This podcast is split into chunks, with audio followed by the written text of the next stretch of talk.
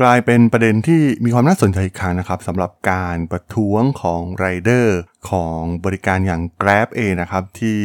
ได้ออกมารวมกลุ่มกันประท้วงแล้วก็เรียกร้อง 3 ข้อเรียกร้องหลักนะครับ ที่ถือว่าค่อนข้างน่าสนใจนะครับ จริง ๆ มันเป็นแพทเทิร์นที่เกิดขึ้นหลาย ๆ ครั้งแล้วนะครับ ถ้าใครจับสังเกตได้ดีๆ หลังผลประกอบการที่ย่ำแย่ออกมาเนี่ยมักจะมีเหตุการณ์เหล่านี้เกิดขึ้นเสมอนะครับกับบริษัท โดยเฉพาะบริษัทเทคโนโลยีอย่าง Grab เอง ซึ่งแน่นอนถ้ามองในมุมพวกเขา พวกเขาก็ไม่ใช่นักบุญนะครับ พวกเขาก็เป็นนักธุรกิจต้องสร้างรายได้ แล้วก็สร้างกำไรให้กับธุรกิจให้มีความยั่งยืน มันเลยเกิดปัญหากระทบกระทั่งกันอย่างที่เป็นข่าวแล้วการประท้วงครั้งนี้มีความน่าสนใจอย่างไรนะครับ ไปรับฟังกันได้เลยครับผม You are listening to Geek Forever podcast.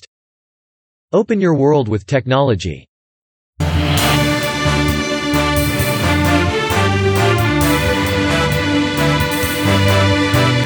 This is Geek Daily. สวัสดีครับ ผมดนทลาดนจากดนบล็อกนะครับ และนี่คือรายการ Geek Daily นะครับ รายการที่จะมาอัปเดตข่าวสารวงการธุรกิจเทคโนโลยีและวิทยาศาสตร์ใหม่ ๆ ที่มีความน่าสนใจนะครับสำหรับใน EP นี้มาคุยกันเรื่องประเด็นร้อนประเด็นหนึ่ง ซึ่งผมได้มีโอกาสรับฟังมาจาก YouTube ของทางช่อง Workpoint นะครับ เป็นรายการคุยทะลุดราม่าเองที่นำเอาไรเดอร์ของ Grab เนี่ยมาพูดคุยนะครับในเรื่องประเด็นที่มีการประท้วงกันเกิดขึ้นนะครับแล้วก็เป็นการประท้วงครั้งใหญ่ครั้งหนึ่งเลยก็ว่าได้นะครับในการขอข้อเรียกร้อง 3 ประเด็นหลักที่เกี่ยวกับงานของพวกเขานะครับ ซึ่งแน่นอนนะครับว่า สถานการณ์ในแพลตฟอร์มต่างๆ ที่เกี่ยวกับ Delivery Service เองเนี่ยมันเปลี่ยนไปอย่างชัดเจนนะครับ พฤติกรรมผู้บริโภคที่เปลี่ยนไปหลังจากที่มีการผ่อนคลายมาตรการต่างๆ เกี่ยวกับเรื่องการแพร่ระบาดของไวรัสโควิด -19 สถานการณ์ต่างๆ มันดีขึ้นนะครับ ผู้คนก็สามารถไปใช้ชีวิตที่มีความปกติมากยิ่งขึ้นนะครับ โดยเฉพาะการออกไปทานอาหาร ไปซื้อข้าว หรือว่าออกไปทำกิจกรรมต่างๆ นะครับ แน่นอนว่ามันส่งผลกระทบโดยตรงอยู่แล้วนะครับ ตัวเลขจำนวนผู้ใช้จำนวน transaction ที่เกิดขึ้นบนแพลตฟอร์ม มันก็ลดน้อยลงตามกันไป มันเกิดขึ้นทั่วโลกนะครับ ถ้าใครตามข่าวนี้ดีๆ ส่วนใหญ่ผลประกอบการของแพลตฟอร์มเหล่านี้นะครับ ทั่วโลกเป็นทั่วโลกก็จะคล้ายๆกันก็คือ มีผลประกอบการที่ลดลงไปเมื่อเทียบกับช่วงการแพร่ระบาด มันเป็นกฎเกณฑ์ง่ายๆอยู่แล้วนะครับ เพราะว่ามันโตมาจากการ แพร่ระบาด ซึ่งตอนนั้นมันมันไม่มีทางเลือกสำหรับคนทั่วไปที่ถูกล็อกดาวน์นะครับก็ต้องใช้แอปส่งอาหารเหล่านี้ มันเป็นตัวเลขการเติบโตแบบหลอกๆนะครับสุดท้ายมันก็เข้าสู่ภาวะความเป็นจริงนะครับที่เกิดขึ้น ซึ่งแน่นอนว่าสุดท้ายแล้วมันก็ส่งผลกระทบไปอย่างกลุ่มไรเดอร์นั่นเองนะครับถ้าก่อนหน้านี้เนี่ยใครได้ยินข่าวเนี่ยในช่วงการแพร่ระบาดของไวรัสโควิด -19 มีคนที่ตกงานหลายคนนะครับ เลือกที่จะ เปลี่ยนอาชีพมาขับในแพลตฟอร์มต่างๆเหล่านี้นะครับ ซึ่งแน่นอนว่าตอนนั้นเนี่ยโอ้โหรายได้เยอะกันมากๆนะครับ บางคนรายได้หลายหมื่นต่อเดือนนะครับ เป็นอาชีพที่มีความน่าสนใจมากๆ แต่ว่าอาชีพเหล่านี้มันไม่มีความยั่งยืนอย่างแน่นอนอยู่แล้วนะครับ เพราะว่ามันเป็นดีมานหลอก มันไม่ใช่ดีมานจริงๆนะครับที่โลกอยู่ในสภาวะปกติ อย่างที่เกิดขึ้นในทุกวันนี้นั่นเองนะครับ มันก็ได้ส่งผลกระทบต่อผลประกอบการของพวกเขา แต่ประเด็นที่น่าสนใจที่พวกเขาออกมาประท้วงในช่วงนี้เนี่ยที่เป็นข่าวล่าสุดเนี่ยถือว่ามีความน่าสนใจในเรื่องหนึ่งก็คือ ในแง่มุมของอาชีพอิสระที่มันไม่อิสระอีกต่อไปนะครับ ซึ่งโอ้โหพอไปได้ฟังดีๆเออมันก็จริงนะครับ เพราะว่าแพลตฟอร์มเหล่านี้เนี่ยก็ไม่ได้เข้าสู่ระบบแรงงานตาม ที่ถูกต้องตามกฎหมายนะครับ มีการคุ้มครองจากกระทรวงแรงงาน มีสวัสดิการต่างๆนะครับ โดยเฉพาะเรื่องประกันสังคมอะไรต่างๆ ที่เกี่ยวข้องนะครับ แต่ว่าแพลตฟอร์มเหล่านี้เนี่ยก็ใช้คำว่าอาชีพอิสระนะครับทำให้หลีกเลี่ยง หลายอย่างได้นะครับ ซึ่งแน่นอนว่ามันเป็นการลดต้นทุนของพวกเขาด้วยนะครับ ไม่ต้องดูแลพนักงานเหมือนพนักงานประจำนะครับ แน่นอนว่ามันเป็นต้นทุนที่สูงกว่าอยู่แล้วฮะให้พนักงานที่เป็นอาชีพอิสระไม่มีการผูกมัดใดๆ แล้วก็มาสร้างอะไรได้ในแพลตฟอร์มของพวกเขานะครับ มองเป็นอย่างนั้นเนี่ย พวกเขาก็ได้เปรียบอยู่แล้วนะครับซึ่งเมื่อมีการปรับปรุงนโยบายต่างๆ สอดรับกับ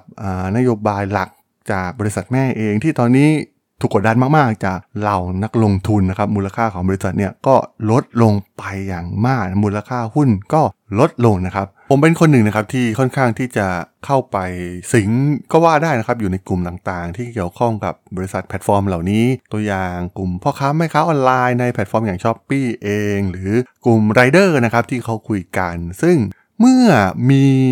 ผลประกอบการต่างๆออกมาตัวเลขที่ไม่สวยนะครับ ตัวเลขผลประกอบการล่าสุดการถูกกดดันจากนักลงทุนเนี่ยมันค่อนข้างชัดเจนนะครับ ว่านโยบายของบริษัทเนี่ยมันจะเปลี่ยนไปอย่างไร ซึ่งพวกเขาก็ต้องสร้างกำไรมากยิ่งขึ้น สร้างกำไรมันก็ง่ายๆอยู่แล้วนะครับ ก็ต้องไปขูดรีดกับเหล่าพ่อค้าแม่ค้า หรือเหล่าร้านอาหารต่างๆนะครับคิดค่าคอมมิชชั่นที่เพิ่มขึ้น หรือว่าลูกค้าเองต้องมีการ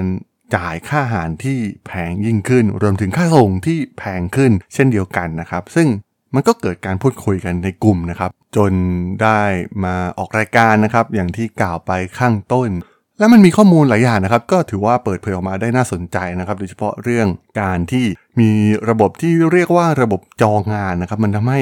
คนไม่สามารถทำงานพวกนี้ได้แบบอิสระอีกต่อไป ต้องมีการตื่นขึ้นมาจองงานนะครับ ไม่นั้นก็จะไม่ได้รับงานทำให้รายได้ลดลงไปนะครับ มันไม่สามารถตื่นมาเมื่อไหร่ก็ไปทำงานได้เหมือนเดิมนะครับ ระบบจองงานนี้ถือว่าเอฟเฟกกับพวกเขามากๆนะครับ หรือว่างานแบทคู่ที่เขาเรียกว่าการ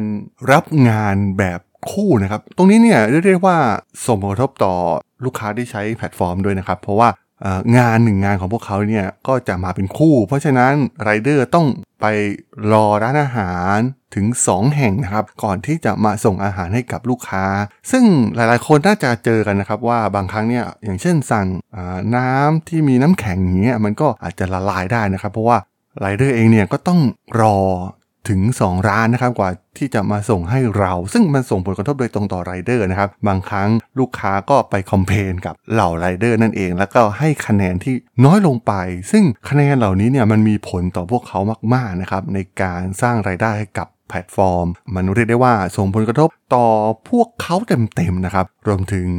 ค่าระบบที่หายไปนะครับ ซึ่งตรงนี้เนี่ยมันก็ แน่นอนว่ามันขึ้นอยู่กับดีมานอยู่แล้วนะครับ อย่างที่กล่าวไป เพราะว่าการแพร่ระบาดเนี่ยมันลดน้อยลงไป คนก็ไม่ค่อยจะสั่งอาหารผ่านแพลตฟอร์มเหมือนเดิมนะครับ เหมือนช่วงพีคในช่วงการแพร่ระบาดนะครับ และที่สำคัญด้วยราคาอาหารที่มันสูงมากๆนะครับ ในตอนนี้โหตัวอย่างนะครับ ผมสั่งข้าว หมูทอดกระเทียมไข่ดาว เป็นร้อยนะครับ เดี๋ยวนี้ก็คงไม่ไหวนะครับ ยอมที่จะ ขับรถไปซื้อเองแถวหน้าบักซอยที่บ้านจะดีกว่านะครับโหไปสั่งซื้อมื้อละร้อยก็ด้วยค่าของชีพในยุคปัจจุบันมันก็ไม่ค่อยจะดีอยู่แล้วนะครับ เงินเฟอ้อมันก็สูงขึ้น ซึ่งหลายๆ คนน่าจะเคย เจอปัญหานี้อยู่นะครับ แต่ว่าอีกหลายคนก็อาจจะไม่ใช่ปัญหาของพวกเขานะครับ อาจจะเป็นคนที่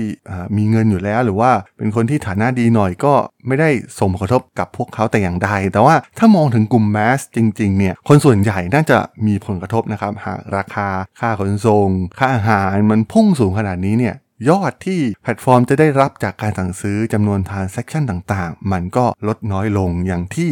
ทางพี่ไรเดอร์ออกมาประท้วงกันนั่นเองนะครับ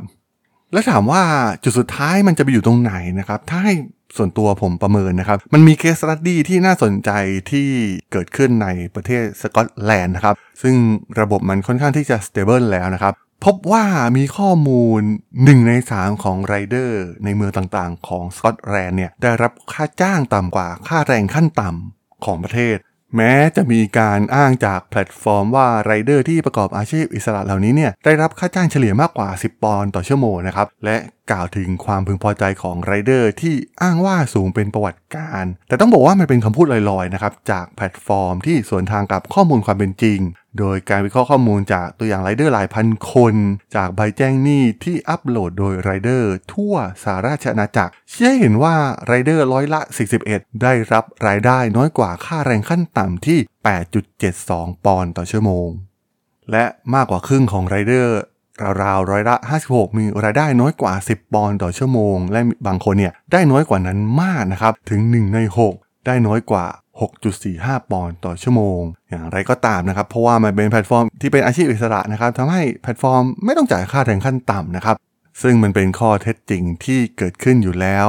แน่นอนนะครับว่าตอนนี้เนี่ยธุรกิจมันเข้าสู่เฟสของการสร้างกำไรอย่างแท้จริง มันไม่ใช่เฟสเผาเงินเหมือนในอดีต ที่นักลงทุนอัดเงินเข้ามา แล้วก็ให้เราแพลตฟอร์มเอาไปใช้จ่ายอย่างสุรุ่ยสุร่ายนะครับผ่านเงินกันเป็นว่าเล่นอัดงบโปรโมชั่น ขยายแคมเปญทางการตลาดต่างๆนะครับตอนนี้มันหมดแล้วครับยุคเงินสดหาง่าย มันจบสิ้นแล้ว ตอนนี้พวกเขาจะกลับมาหากำไรจากพี่ๆไรเดอร์รวมถึงเหล่าร้านอาหารที่อยู่ในแพลตฟอร์ม ซึ่งสุดท้ายแล้วเนี่ยผมก็มองว่ามันก็คงจะไม่ต่างจากที่เกิดขึ้นในประเทศสกอตแลนด์นะครับ สุดท้ายการขับขี่ไรเดอร์เหล่านี้เนี่ยก็จะมีรายได้ประมาณ ค่าแรงขั้นต่ำนั่นแหละครับ ค่าแรงขั้นต่ำประเทศไทยเท่าไหร่ ผมว่ามันก็จะอยู่จุดสมดุลที่ตรงนั้นนั่นเอง มันก็จะไม่เป็นอาชีพที่ดึงดูดให้คนเข้ามาแย่งกันอีกต่อไปในอนาคตนั่นเองครับผมสำหรับเพื่อนๆที่สนใจเรื่องราวทางธุรกิจเทคโนโลยีและวิทยาศาสตร์ใหม่ๆที่มีความน่าสนใจก็ สามารถติดตามมาได้นะครับ ทางช่อง Geek Forever Podcast ตอนนี้ก็มีอยู่ในแพลตฟอร์มหลักๆ ทั้ง Podbean Apple Podcast Google Podcast Spotify YouTube แล้วก็จะมีการอัปโหลดลงแพลตฟอร์ม Blockdit ในทุกๆ ตอนอยู่แล้วด้วยนะครับ ถ้ายังไงก็ฝากกด Follow ฝากกด Subscribe กันด้วยนะครับ แล้วก็ยังมีช่องทางหนึ่งในส่วนของ Line แอดที่ a t h a d o n t h a R A D H O L สามารถแอดเข้ามาพูดคุยกันได้นะครับ ผมก็จะส่งสาระดีๆพอดแคสต์ดีๆ ให้ท่านเป็นประจำอยู่แล้วด้วยนะครับ ถ้าอย่างไงก็ฝากติดตามทางช่องทางต่างๆ กันด้วยนะครับสำหรับใน EP นี้เนี่ยผมต้องขอลากันไปก่อนนะครับ เจอกันใหม่ใน EP หน้านะครับผม สวัสดีครับ